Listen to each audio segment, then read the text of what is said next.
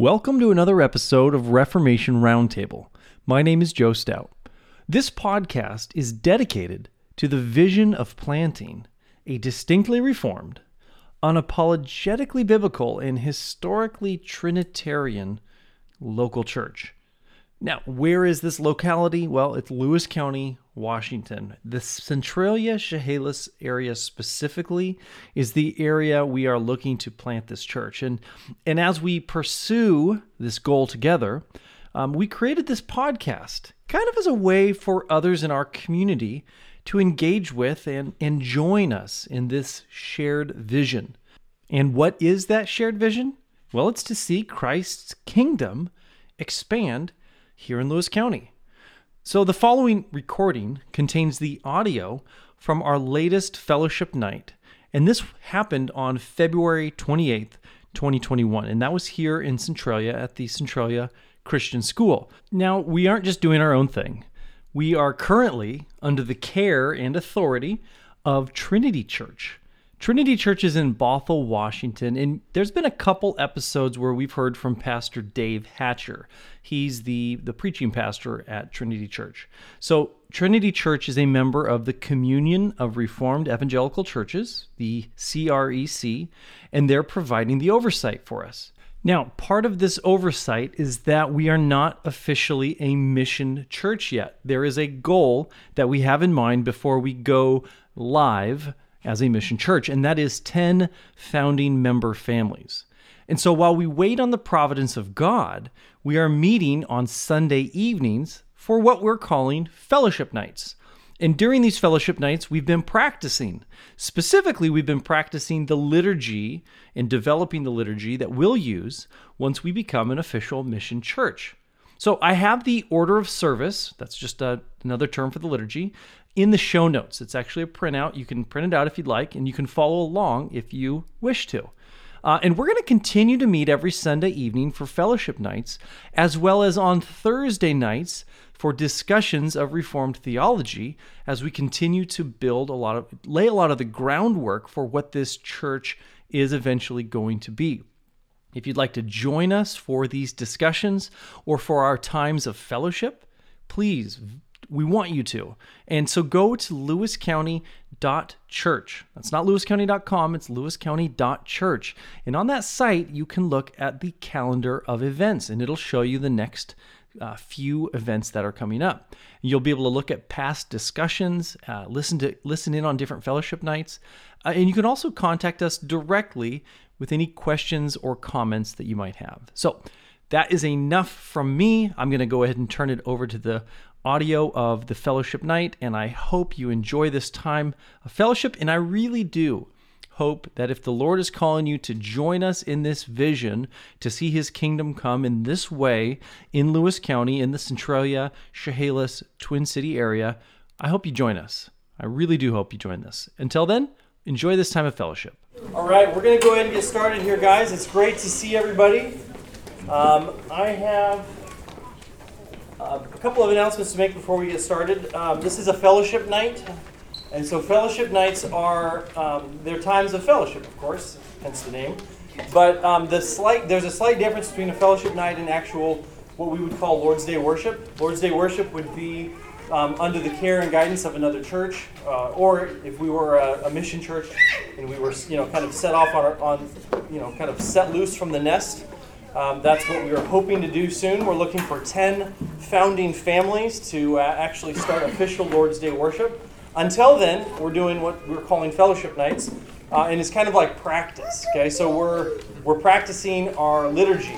Now, liturgy um, is what you guys are holding in your hand. It's the order of service, and some people kind of think that sounds like a Catholic word, but it's not.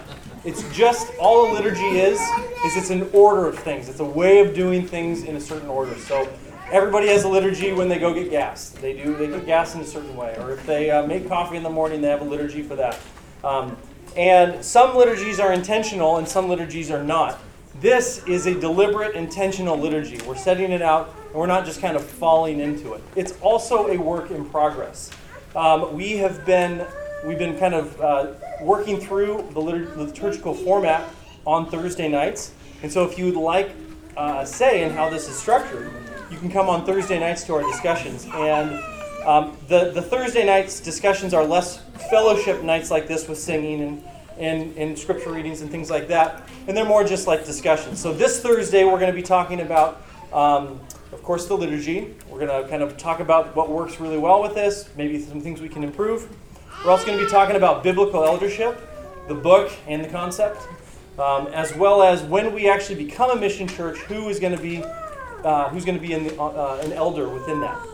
And then we'll also be looking at the bylaws. We have a draft form of bylaws written, but they're not, um, they're not binding yet. And so we're, we're still working through that as well. Um, just one last thing on the, uh, on the liturgy is that it is um, it's, it's structured. So there's more structure than if you don't think through your liturgy.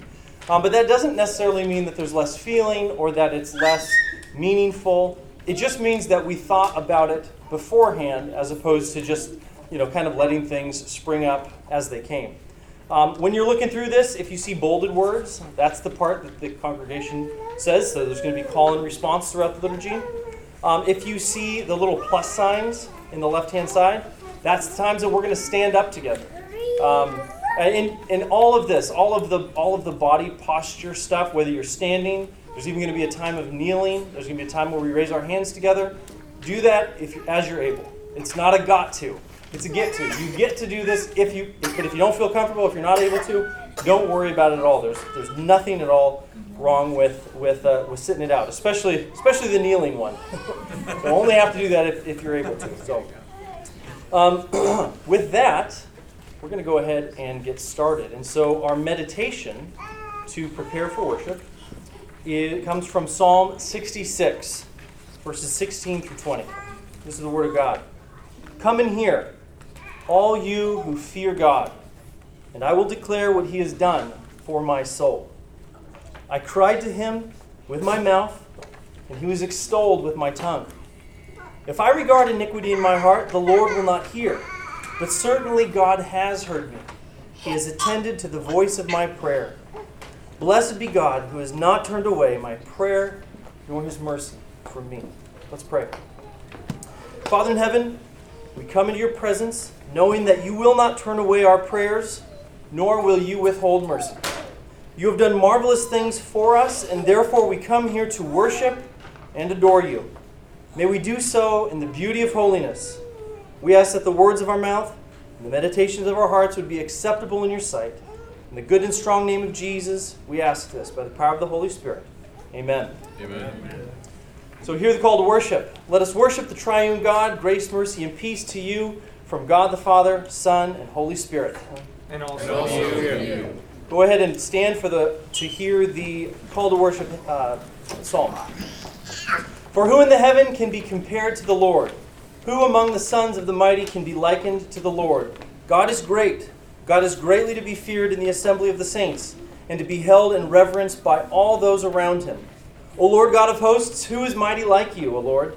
Your faithfulness also surrounds you. You rule the raging of the sea. When its waves rise, you still them. Lift up your hearts. We lift them up to the Lord. Let's pray. Father, there is no one like you. You are high and lifted up, and we hold you in reverence. You are not distant, though. You call us into your presence as a loving father calls his children. You are surrounded by faithfulness, and we are the recipients of that gift. Give us eyes to see your faithfulness, ears to hear, heads to think, and hearts to thank. We ask this in the name of Jesus. Amen. Amen. All right, would you join in singing All Creatures of Our God and King? We are going to do verses 1, 2, and 5. That's 1, 2, and 5. Yes, you can remain standing.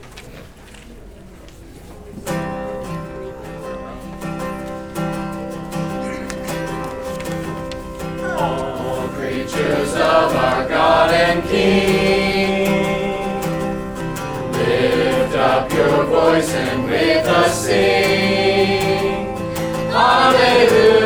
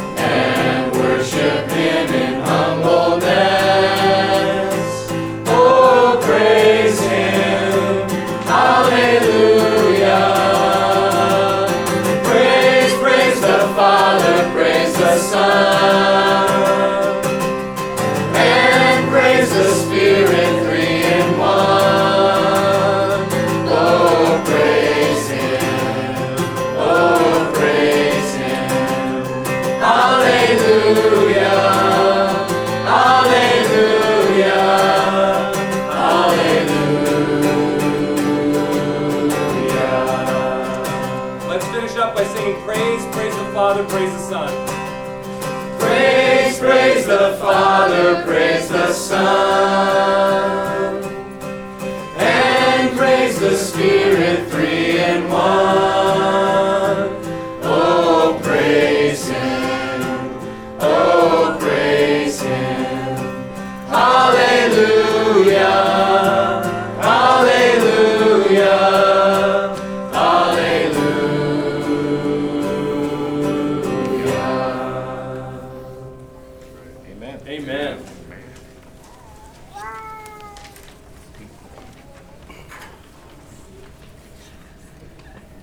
Worship, we move now into the confession. You guys can go ahead and have a seat. Scripture is filled with many commands to sing. Oh, sing a new song to the Lord. Sing to the Lord, all the earth. Shout aloud to the rock of our salvation.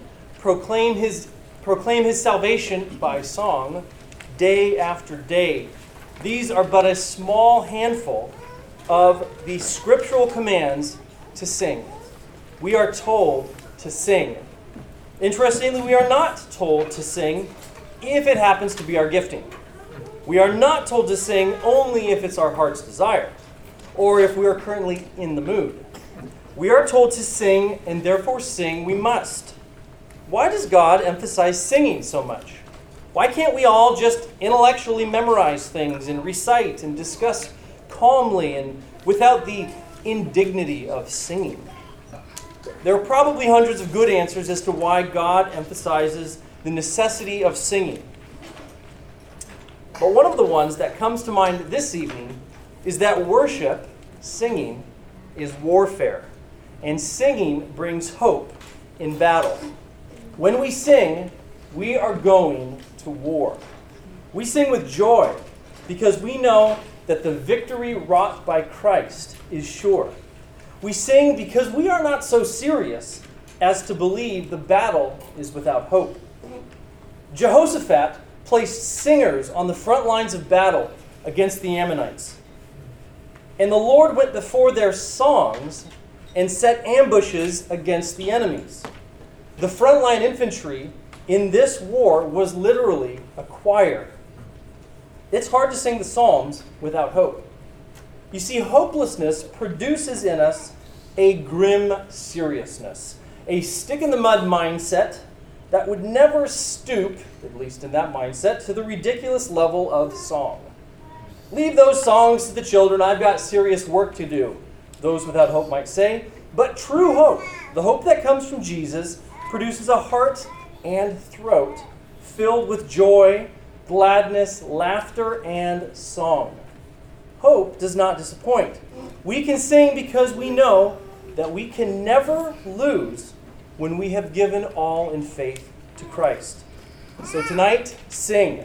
Sing with no thought to what others might think, but sing with a hearty vigor. Sing in joy, love, and in hope to your King.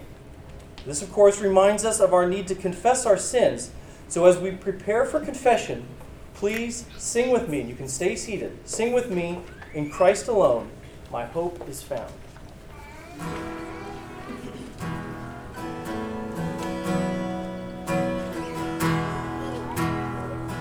In Christ alone,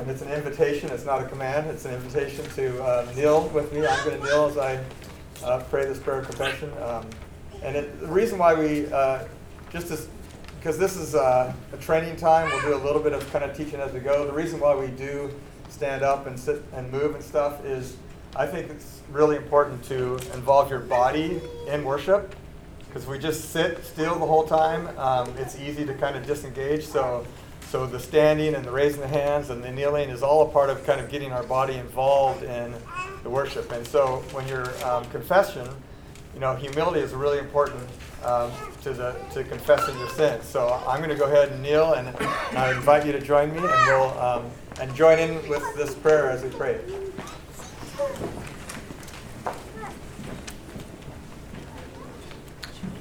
And I'll start by reading, uh, this is Psalm 130, and then I'll uh, begin the prayer. So, out of the depths I cry to you, Lord. Lord, hear my voice. Let your ears be attentive to my cry for mercy. If you, Lord, kept a record of sins, Lord, who could stand? But with you there is forgiveness, so that we can, with reverence, serve you.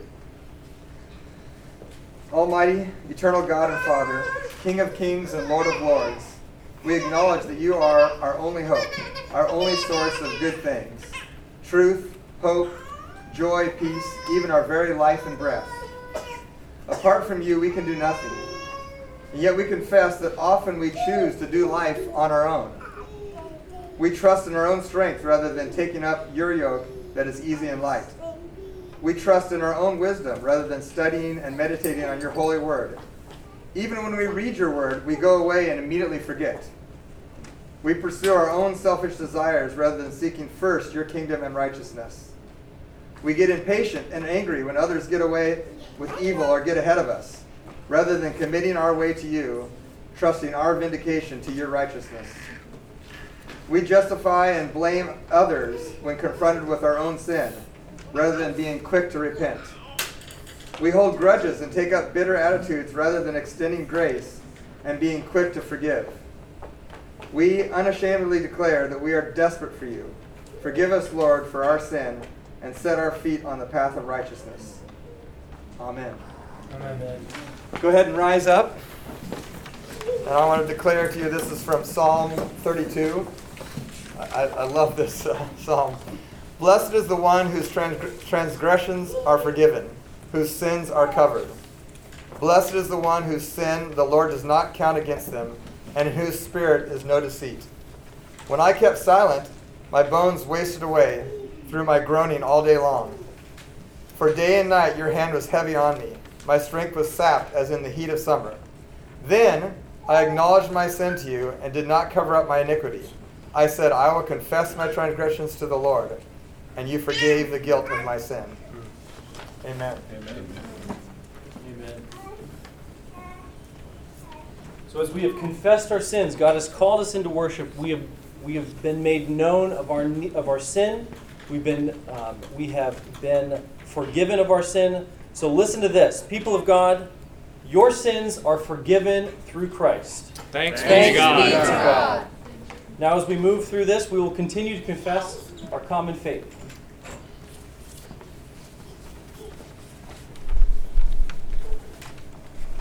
So, like Joe was saying, we're going to do responsive reading, continuing in that confession. Christian, what do you believe? I believe in God the Father Almighty, maker of heaven and earth, and in Jesus Christ, his only Son, our Lord he was conceived by the Holy Ghost and born of the Virgin Mary. He suffered under Pontius Pilate, was crucified, died, and was buried. He descended into Hades. On the third day he rose again from the dead, ascended into heaven, and sits at the right hand of God the Father Almighty. From thence he will come to judge the living and the dead. I believe in the Holy Ghost, the Holy Catholic Church, the communion of saints, the forgiveness of sins, the resurrection of the body, and the life everlasting. Amen.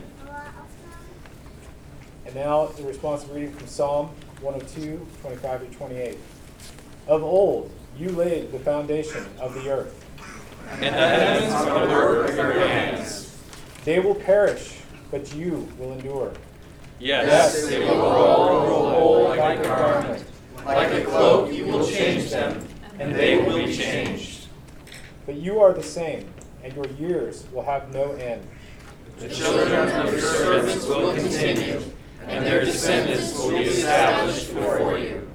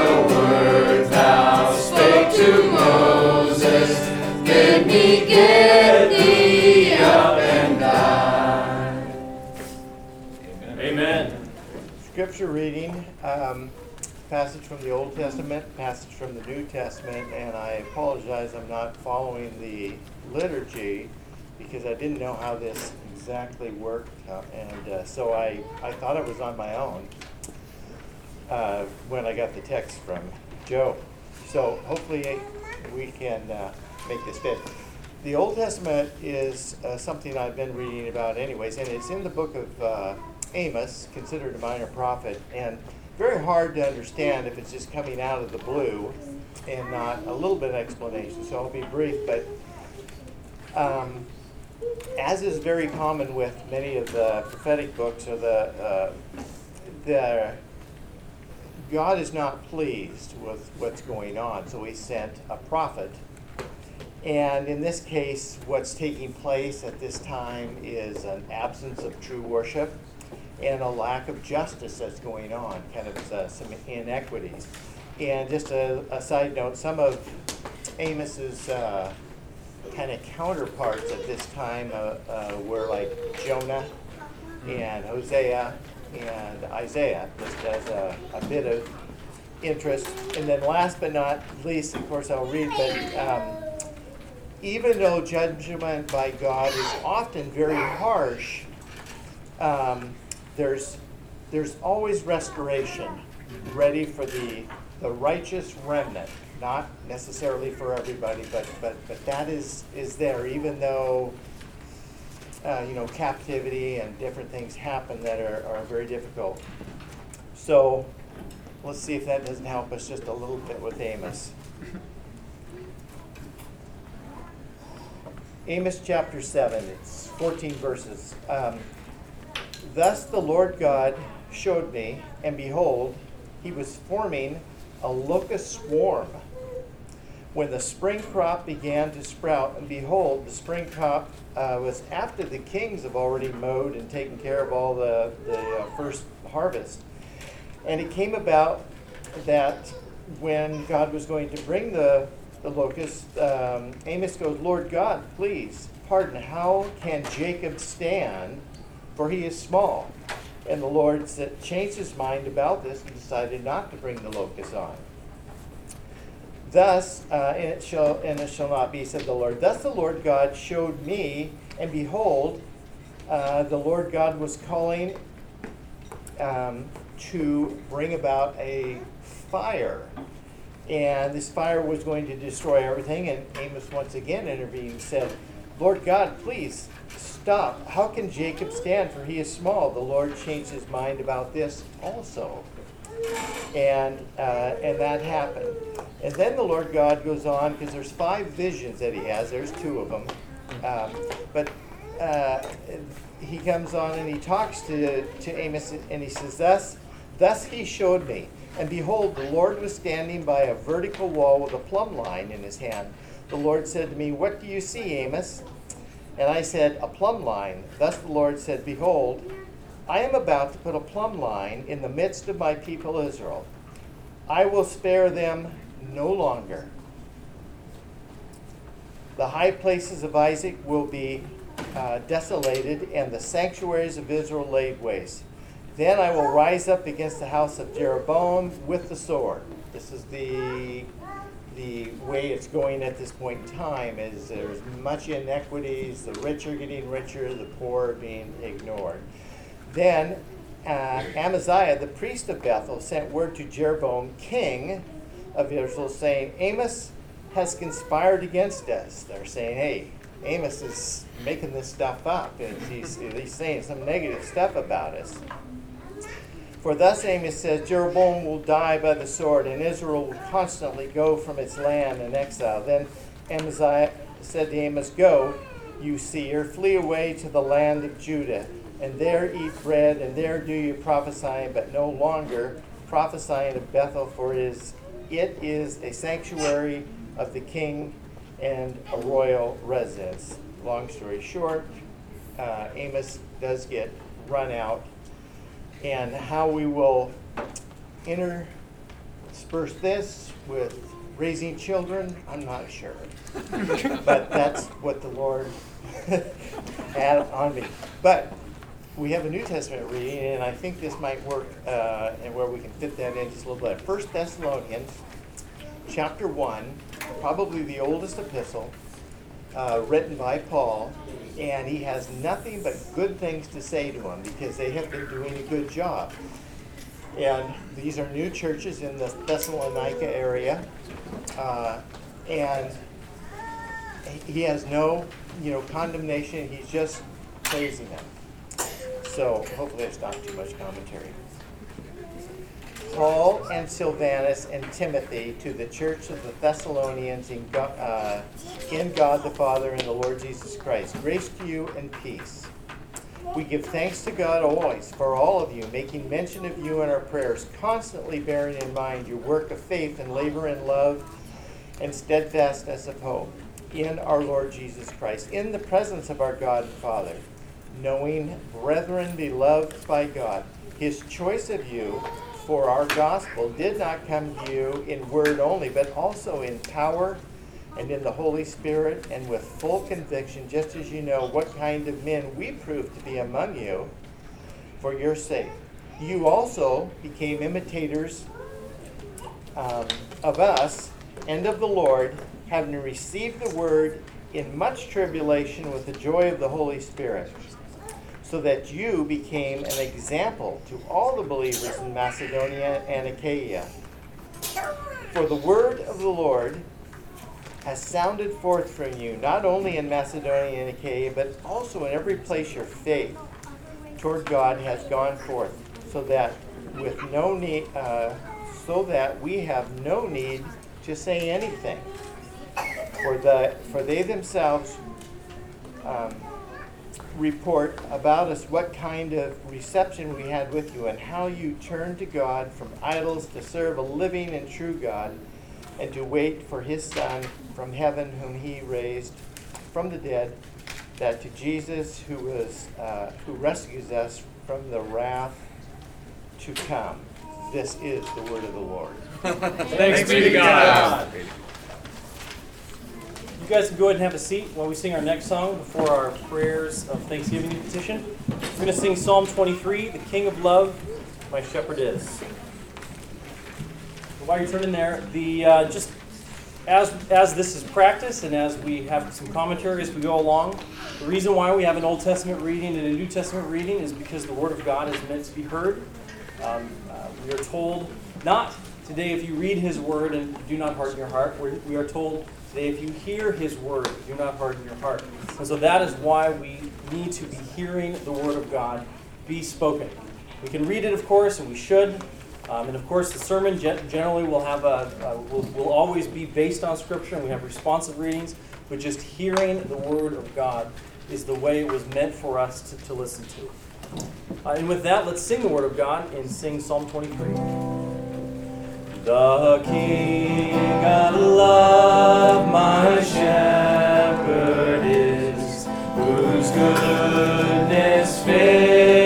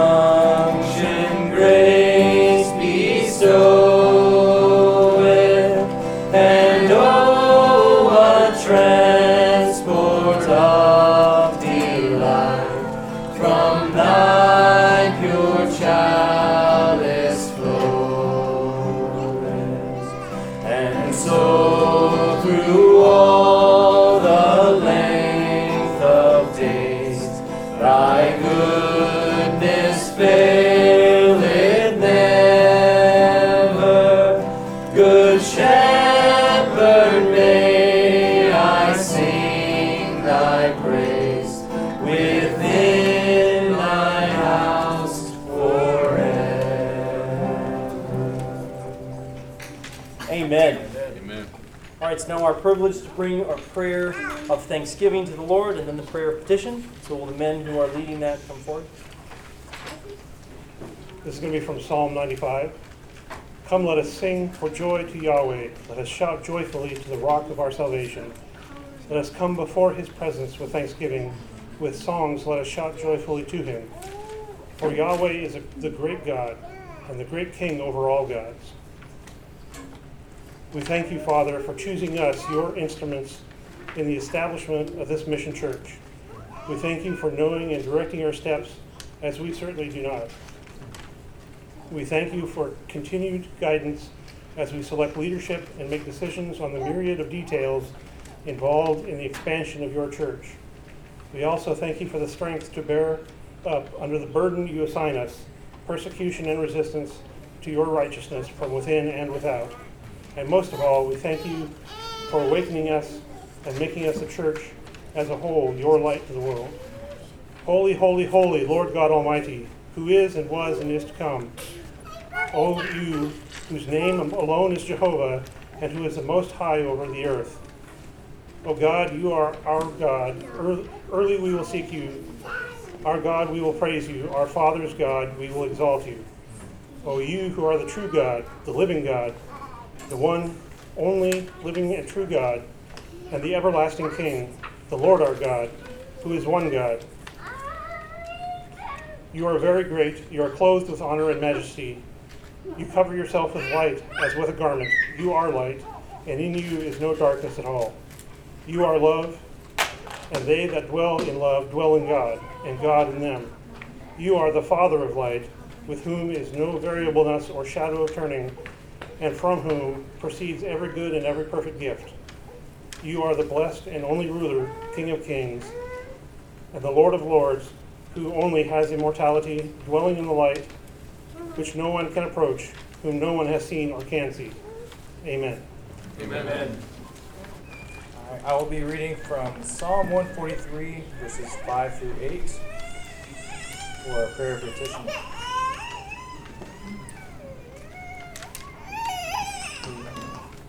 I remember the days of old. I meditate on all of your doings. I muse on the work of your hands. I stretch out my hands to you. My soul longs for you as a parched land. Selah.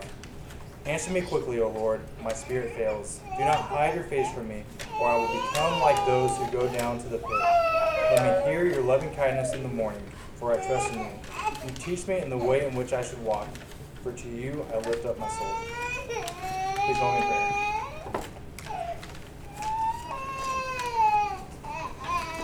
Dear Lord, we gather before you, wholly undeserving of your grace and blessings I ask that you will hear our prayers and petitions so that we may take part in your will and that our desires are glorified to your name so that the kingdom of heaven can be expanded.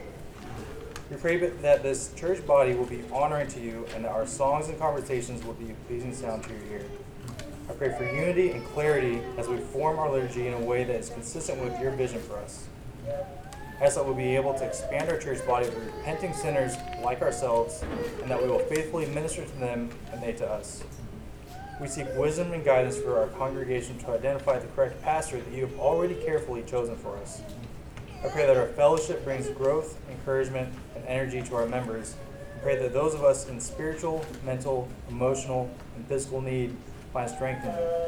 I pray that we see healing for Andrew, Judy, and Leslie, and for their souls in this troubling time of theirs. I pray for patience, understanding, and strength for the families among us so that we may reflect your plan and design for marriage, and that our children be raised in accordance with your teachings so that they may grow to bring honor and glory to you. Lastly, I pray for Pastor Hatcher, Trinity Church, and the local session. Pray that our membership be met with biblical guidance and wisdom, that the body as a whole be strengthened by our presence, and that remain the target of the eyes of our heart, the eternal treasure of our soul. Amen. Amen. Amen. Go ahead and stand up and we'll sing uh, Psalm 128. Then we'll have our discussion.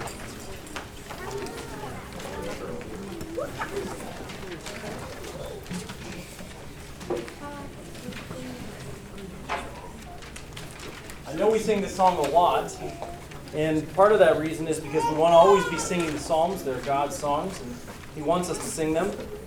But also, when we're talking about the promises of God to Christian parents regarding their children, there's few that are as good, few promises as good as Psalm 128. So let's sing it together.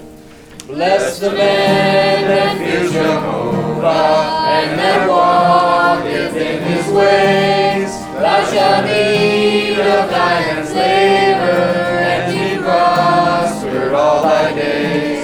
Like a vine with fruit abounding in thy house, thy wife is found, and like olive plants thy children, compassing thy table round.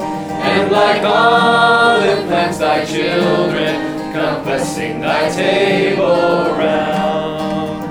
The one in that fears Jehovah shall this blessedness attend. For Jehovah out of Zion shall to thee his blessing send. Thou shalt see Jerusalem prosper all thy days till life shall cease. Thou shalt see thy children's children unto Israel be peace. Thou shalt see thy children's children unto Israel be peace. Amen.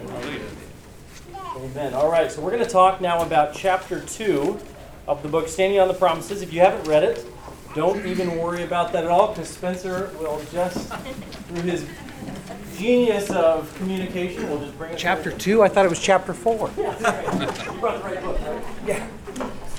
I think so.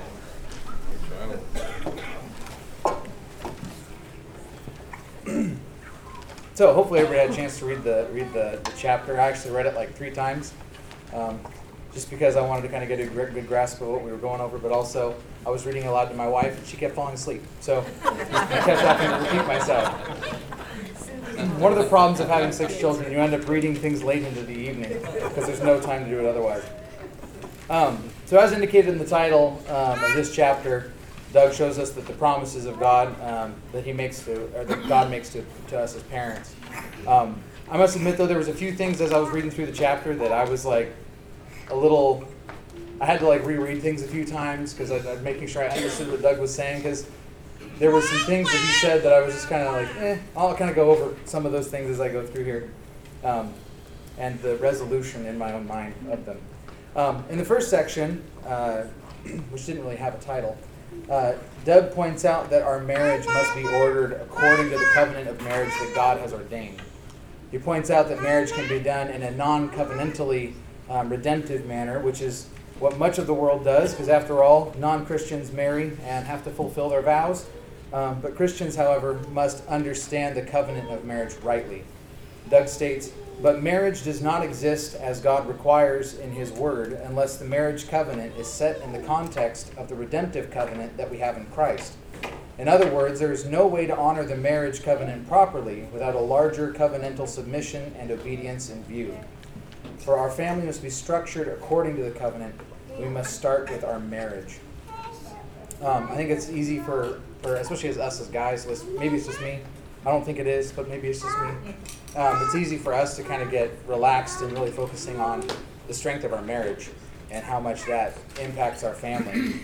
Um, I know when whenever there's struggles in our home with um, children obedience issues or um, even just the spiritual well-being of our home, a lot of times it stems from me not upholding my end of the deal, um, but just not not really focusing on our marriage um, health and, uh, and viewing our marriage properly according to Scripture.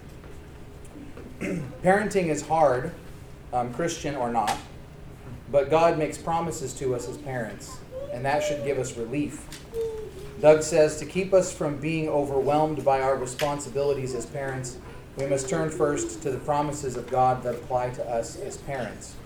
As we come to understand these promises, we will then rest in them, and that evangelical rest will result in godly, trusting, faithful parental work. So one of the things that first um, kind of made me made my hackles go up a little bit, made me think a little bit um, about what I was reading.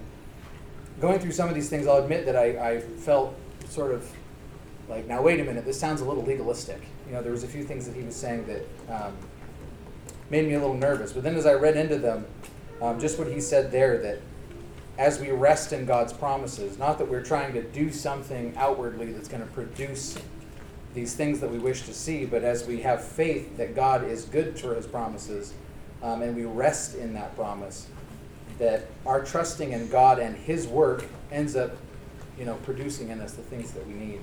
Um, and helps us to, to be good parents, helps us to be godly parents. So I wanted to ask, what are the group's thoughts on how we should begin to change our family into a covenantally minded family? um, because not all of us have been involved in this kind of a mindset up until recently. I think the thing that struck me um, is that the centrality of the gospel in the way, not only in your actions that you're presenting, but also in an explicit manner of bringing that as the centerpiece. It's the centerpiece of worship in heaven, Revelation, and so it should be the centerpiece of our homes. And I think that I think that there's a there's a tendency, as you had kind of commented, where we fall into a position where maybe as men we become more passive towards something and we're not actively making choices towards that. That that that central focus on making everything about the gospel um, starts to fade.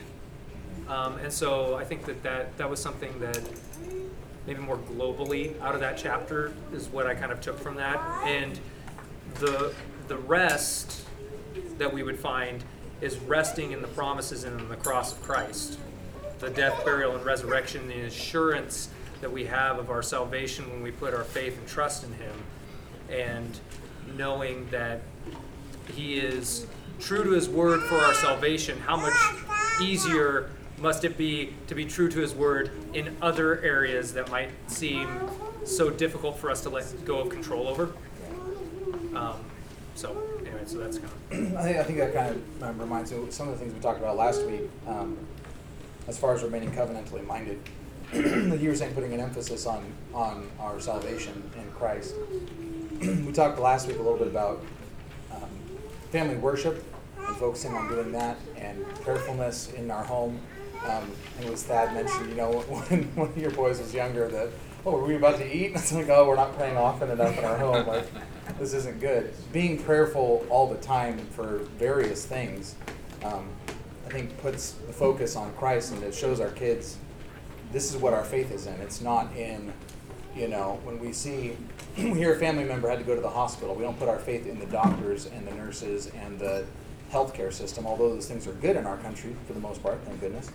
But our faith should be in God and the fact that God is the ultimate physician and has provided those things to allow that. You know, constantly putting that focus on God and what God has done and what God is doing for us and the way God has blessed us. Spencer, I also think I think we all can agree that parenting is a lot of work. It's just you got to work hard. Yeah. And and good kids they don't come wise. Children come with foolishness bound up in their heart, and you have to. The parents and wisdom has to kind of beat that out of them. Um, and so we have to work hard. Yeah. And so thinking covenantally means that we can work hard and hope, knowing that it's there. It's not a crapshoot. It's like God is for our kids. You know, that, that's like the point of marriage is godly offspring, and that's why he starts with the marriage covenant, because he wants. He, he knows that the point of marriage is to produce godly offspring, and that's his heart's desire is to see that. But it takes a lot of work. Well, I think it also marriage is hard work. yes. You can't just, you know, but it also isn't, as you said, it's not a crapshoot. We have to be diligent in, as, as husbands and fathers in, in leading our home, in washing our wives with the word, and carrying on with that. So I think that hard work then spills over into the hard work of parenting as we're, if we're doing it correctly. Um, and I think that, that that blessing and of, having rest in um, in Christ is is amazing. Sarah was recently reading a, a book by Matthew Henry um, um, called "The Pleasantness of a Religious Life." I think is what it was titled. And something that Matthew Henry said that I thought was was kind of a sweet thing, um, thought for the Christian is that that the work of Christianity is its own wages. Like we are, like it's a blessing to do the work of being a Christian, and that is a very unique thing. Um, the next section um, in this chapter is titled Old Testament Promises. God has promised throughout Scripture that He does not change. The author points out how this is a part of the promise. He quotes Psalms 102:28, um, which we read earlier. Of old you laid the foundation of the earth, and the heavens are the work of your hands. They will perish, but you will remain. They will all wear out like a garment, and you will change them like a robe, and they will pass away, but you are the same, and you and your years have no end. The children of your servants shall dwell secure, Their offspring shall be established before you. Doug goes on regarding this passage and says that because God does not change over generations, he can sustain the descendants of his servants. But this is not merely a statement about God's abilities, it is a promise concerning his intentions. We are not told here what God can do, we are told what he will do.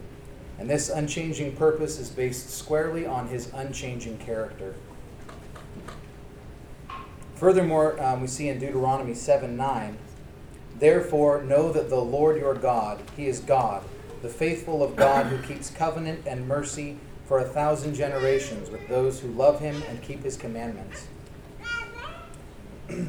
so, him talking about some of these promises in the Old Testament was one of the things that uh, also made me prickle a little because I was thinking to myself, well, wait a minute, aren't these promises given to Jews and we're not Jews, you know?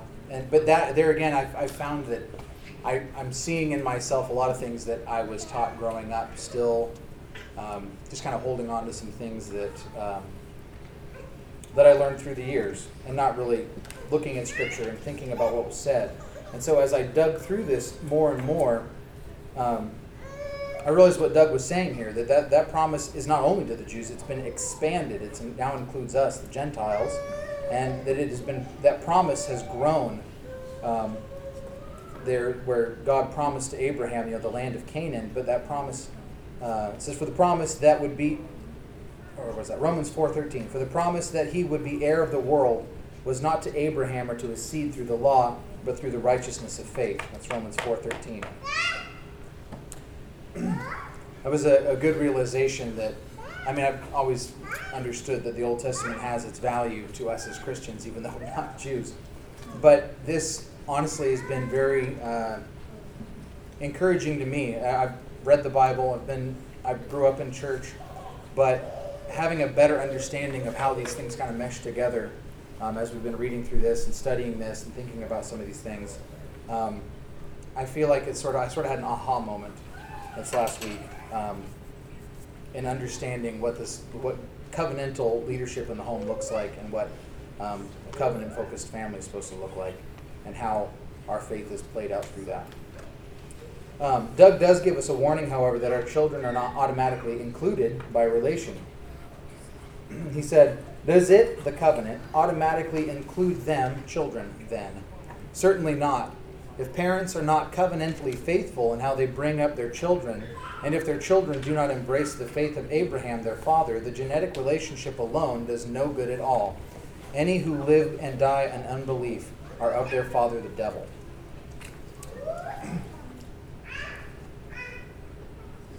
And that can be a, a sobering thing as a parent to think that if our children are in unbelief, they're of their father, the devil. Um, and it definitely, um, I think that, that alone, if we are good parents, should spur us to desire um, a covenantally faithful home. So, what can we do as parents to ensure that we are remaining con- covenantally faithful in how we are raising our children? Um, I guess that's actually pretty similar to my question I asked earlier. But are there any other thoughts regarding that? Yes, sir. So I remember early on in our parenting, the aha moment I had in this was that the doing thing is just simply, it starts with believing. Yeah. When you believe this to be true, it changes everything.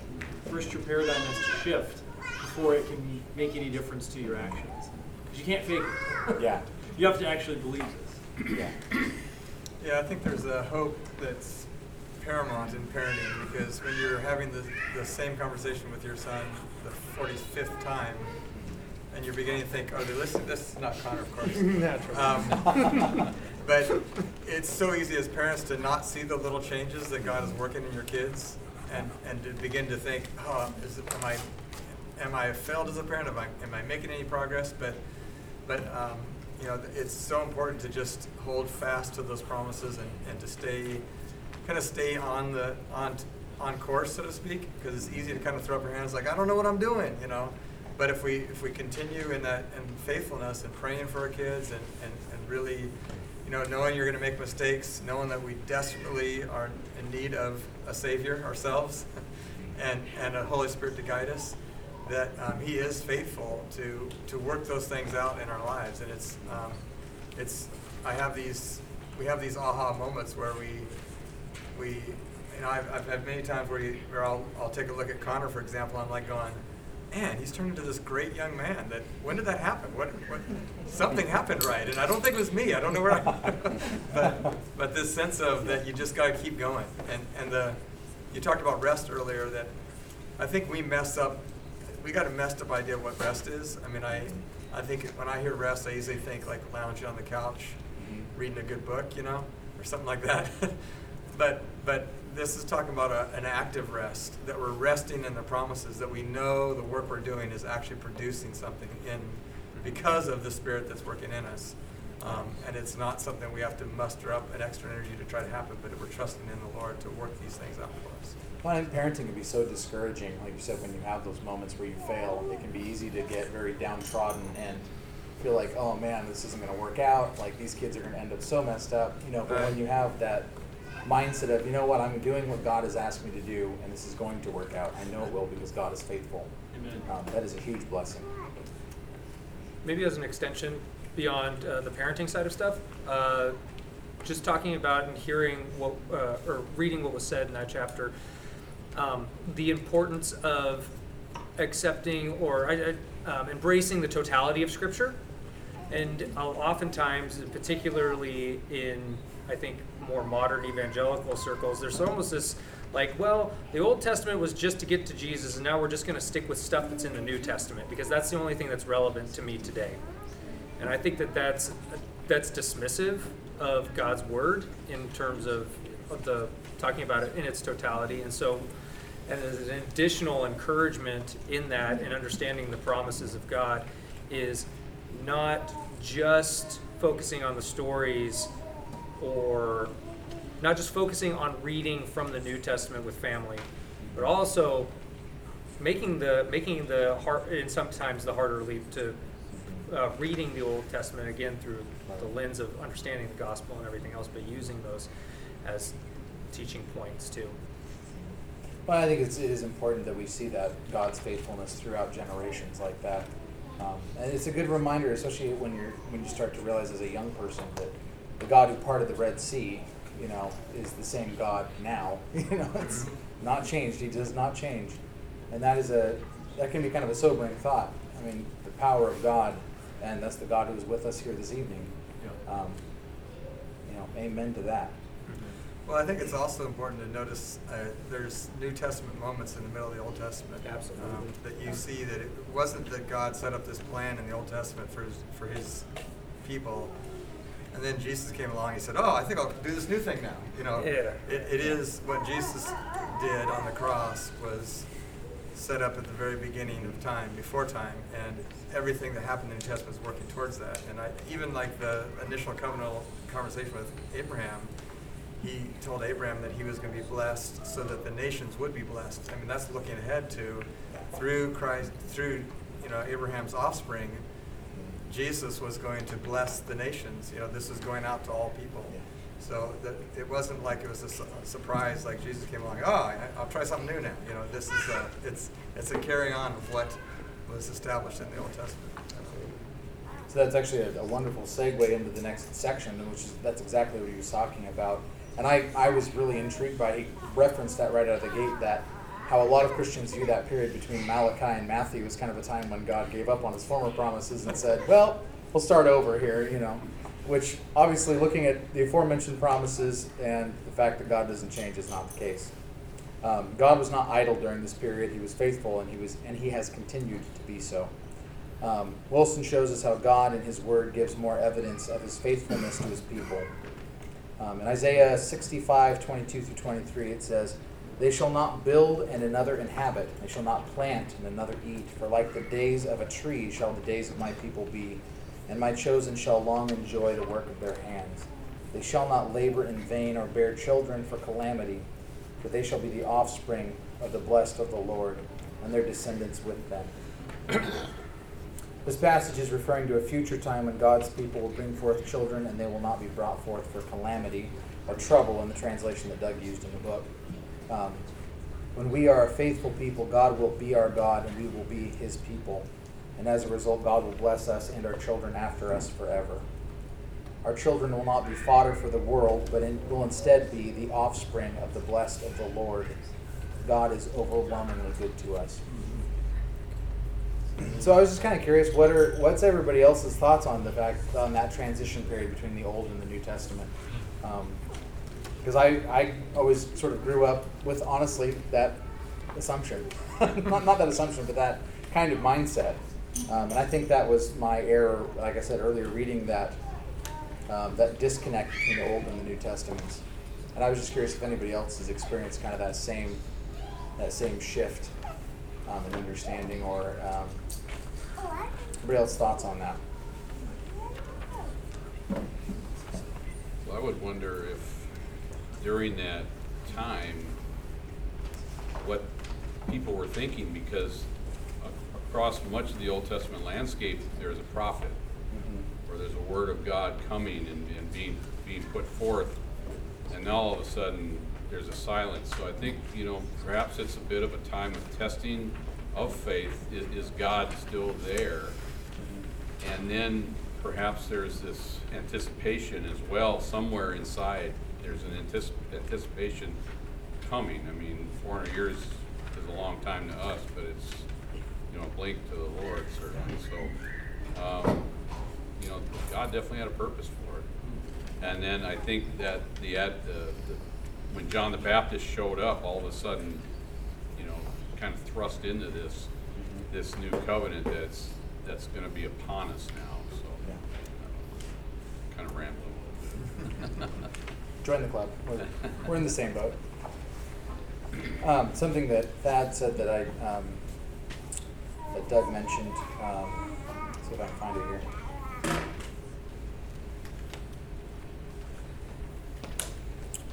Sorry.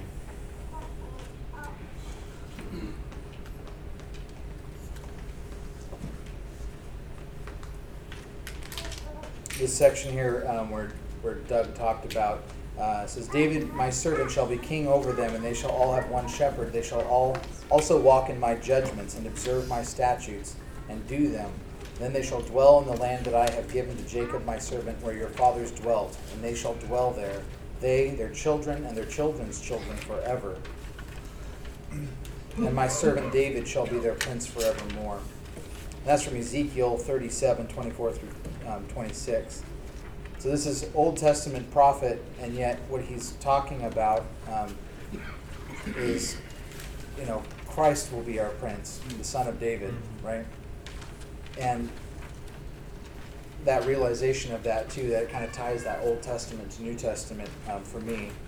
And like you said, seeing that Christ has been the plan all along. That's not, there was not a plan A which failed, and God said, well, off to plan B. That's not what happened. Um, I think that is a, uh, a beautiful thing to have that realization. Spencer also says on the bottom of page 29, he says, It's not as though God were somehow concerned for the preservation of generations in the Old Testament but now in the New Testament, he begins to say every man for himself.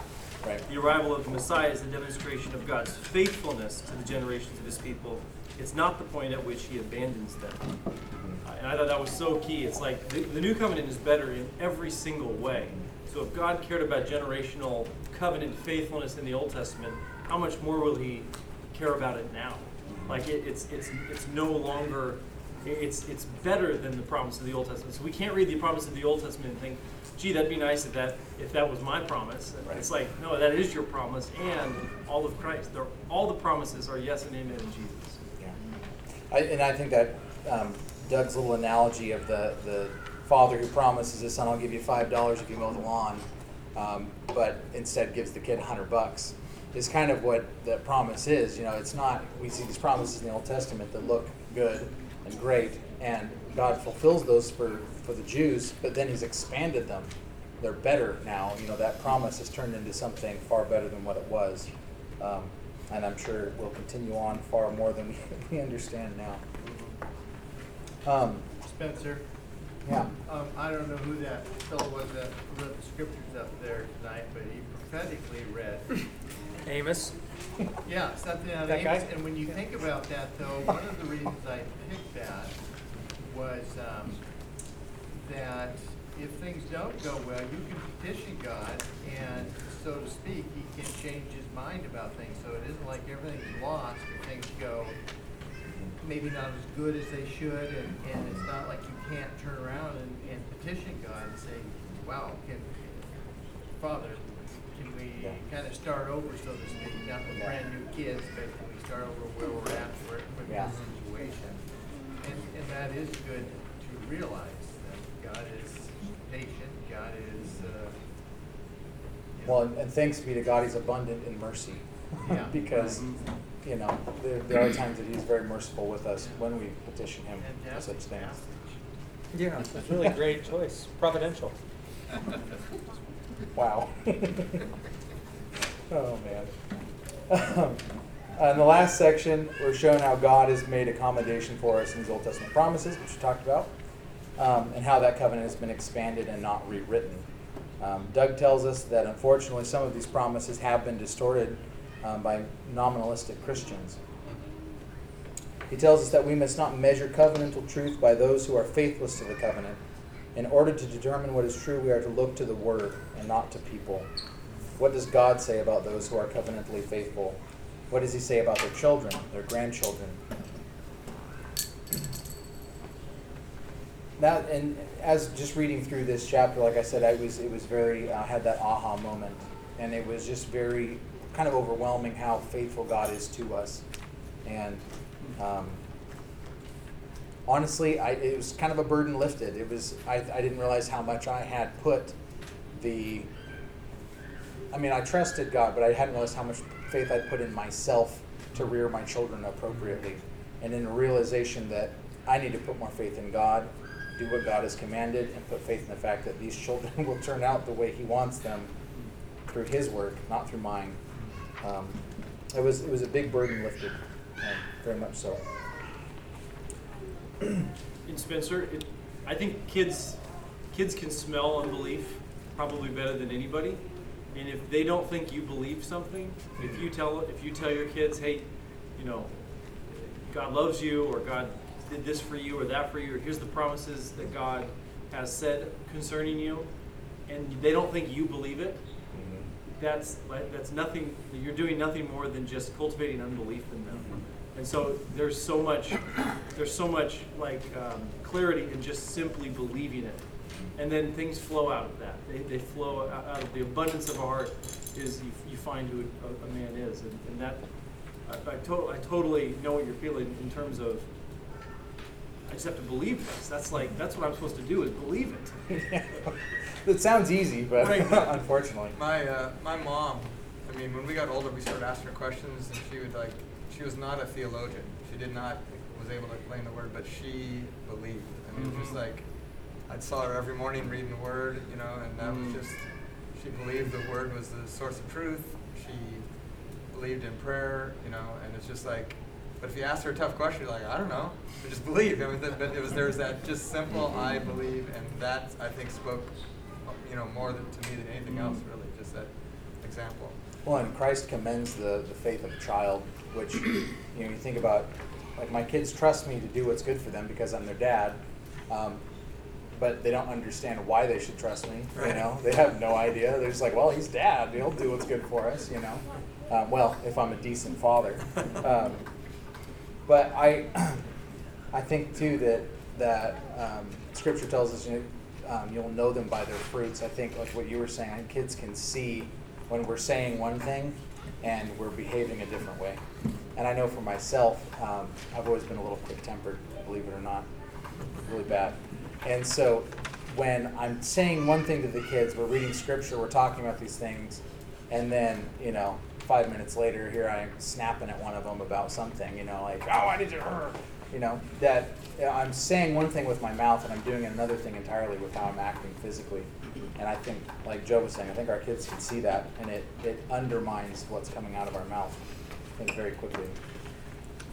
Um, I thought I'd close with the, the words of the, the very end of the chapter. I thought that um, what Doug had to say was was, uh, was very good. Spencer, before you run away from that moment, though, I just want to like speak over that for all of us. That grace and forgiveness is great in those moments, right? Yes. When we when we turn and snap, Yes. we, we can seek the Lord for forgiveness and even seek our kids for forgiveness. And and God is good and, and forgiving and has extends grace for us in those. So we don't have to be perfect parents for the promises. Oh, yeah. Just I get I want to go back to our faithfulness. Our, our our belief is in the faithfulness of God, not in our ability to Yeah. to pull this off faithfully. Well, and it's a beautiful moment to share the gospel with your Yeah, kids. Like, yeah. Daddy's messed up. Like, Yep. I, I am horribly messed up. Right. And apart from the indwelling of the Holy Spirit, like, I wouldn't be any better than I am now. But like you said, it's a it's a wonderful. And I've had we've had nice conversations with our kids about Yeah. um, what Christ has done for us and our brokenness and sin through, you know, Daddy lost his temper, or, you know, I maybe there's been a couple of times that I've maybe judged something, um, judged a child for something they didn't do. I found out later, a little humble moment there, you know, and you have to apologize, and that, Yeah. but that is a it's a beautiful moment of redemption for us as parents, um, and an, an example of, of the work of Christ. Uh, let's see, where was I? Oh, so I'm gonna, I was going to read the last little bit of what Doug had to say here because I thought it was um, a good thing what he was saying about our the redemption that we have um, in Christ and uh, the Holy Spirit in us. He said, The Spirit was not portioned out with a teaspoon, He was poured out at Pentecost. And as we look forward to an ever increasing fulfillment of His ministry and work in our world, we can expect, because God has promised it, the restoration of all things. The Holy Spirit will efficaciously and sovereignly regenerate countless generations. With assurances like this, we can truly rejoice that our God is a covenant keeping God. For the Lord is good, His mercy is everlasting, and His truth endures to all generations. That's Psalm 105 at the end. Um,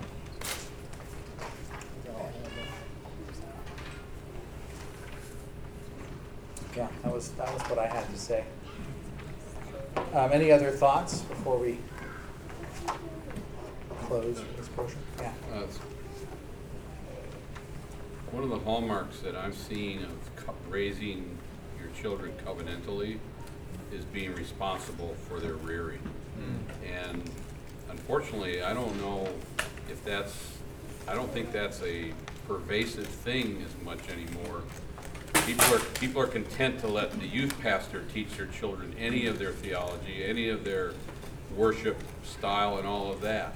So this, this covenantal, uh, basing your faith in rearing of your family in this culture of covenant is, is the way it's supposed to be. That's how I see it. And it's hard work. It is hard work because it's so much easier to have your kids get up at the beginning of service and go behind that door over there because that's where all the other kids are going. And we're going to turn them over to some good young man or whoever, and they're going to have a good time and maybe hear a story and all of that. But you know, these these kids, these children are in here with their parents, and they're they're watching daddy and they're watching mommy sing. You know, it's not in the shower, they're singing to the Lord and they're they're observing all this and they're included. That that's that's really important. And that I'm gonna tell you, the world wants your kid. They want them. They want them lock, stock, and barrel, and they want to inculcate them and do all that other good stuff, bad stuff to them. But you know what? You're going to resist that because because of the way your, faith and, and what you believe, and that God has given you a responsibility. And when you mess up with your kid, God is your father, and He, like He said in Amos three, two or three times, Kay pointed out, He relents, and He and He shows us grace, and we turn around and show our children grace. And then when we have to apologize because we did snap at them, maybe right after a little Bible study at home, it's amazing how graceful our children will be. Yeah. Because it's always being modeled for them. So anyway, this is just a wonderful culture to raise your children. Well, and I've had uh, some beautiful moments, just some really sweet moments with Ben there, um, talking about you, son. Um, when when I have when I have you know been wrong and I've had to apologize, and and that not only does that bond us more spiritually, um, both with God and with each other, but it just it increases that love we have for each other. Um, and Ben knows I care about him. He knows that I know I was wrong and I wronged him, and I need to ask his forgiveness.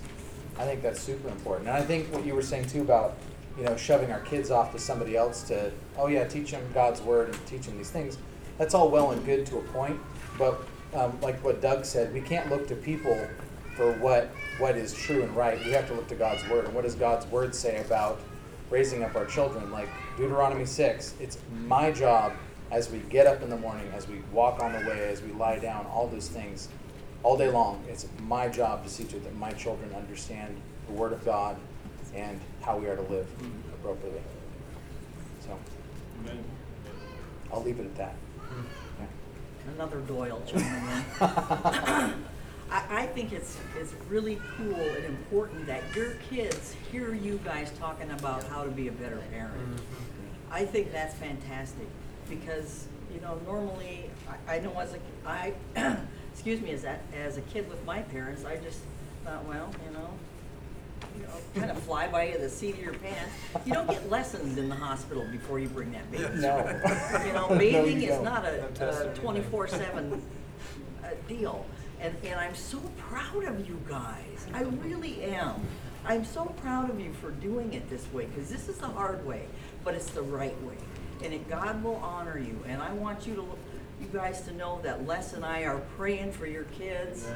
I don't know all their names yet, but Thank you. we are praying for your children because they are being raised in the right way and they're going to have a target on their back. But you guys will know how to deal with it Yeah, that's right. and how to respond in a biblical fashion. So, bravo, bravo. Thank you for the prayers. I'll close this in prayer, I guess, on this part real quick, and then we'll carry on. Dear Heavenly Father, I do thank you for this body of believers, Lord, um, for your body. I pray that you would continue to, to grow us in wisdom and understanding um, as we work through this book, and more importantly, Lord, as we work through your word. I pray that you would um, give us guidance and uh, just instruct us, Lord. And I thank you for this conversation. I pray that you will bless it, um, that we will all um, glean from it what is needed. And uh, I just pray that you'd be with us in the week going forward. I pray these things in Jesus' name. Amen. Amen. Amen. Well done, Thank you Spencer. for that, Spencer. Yes.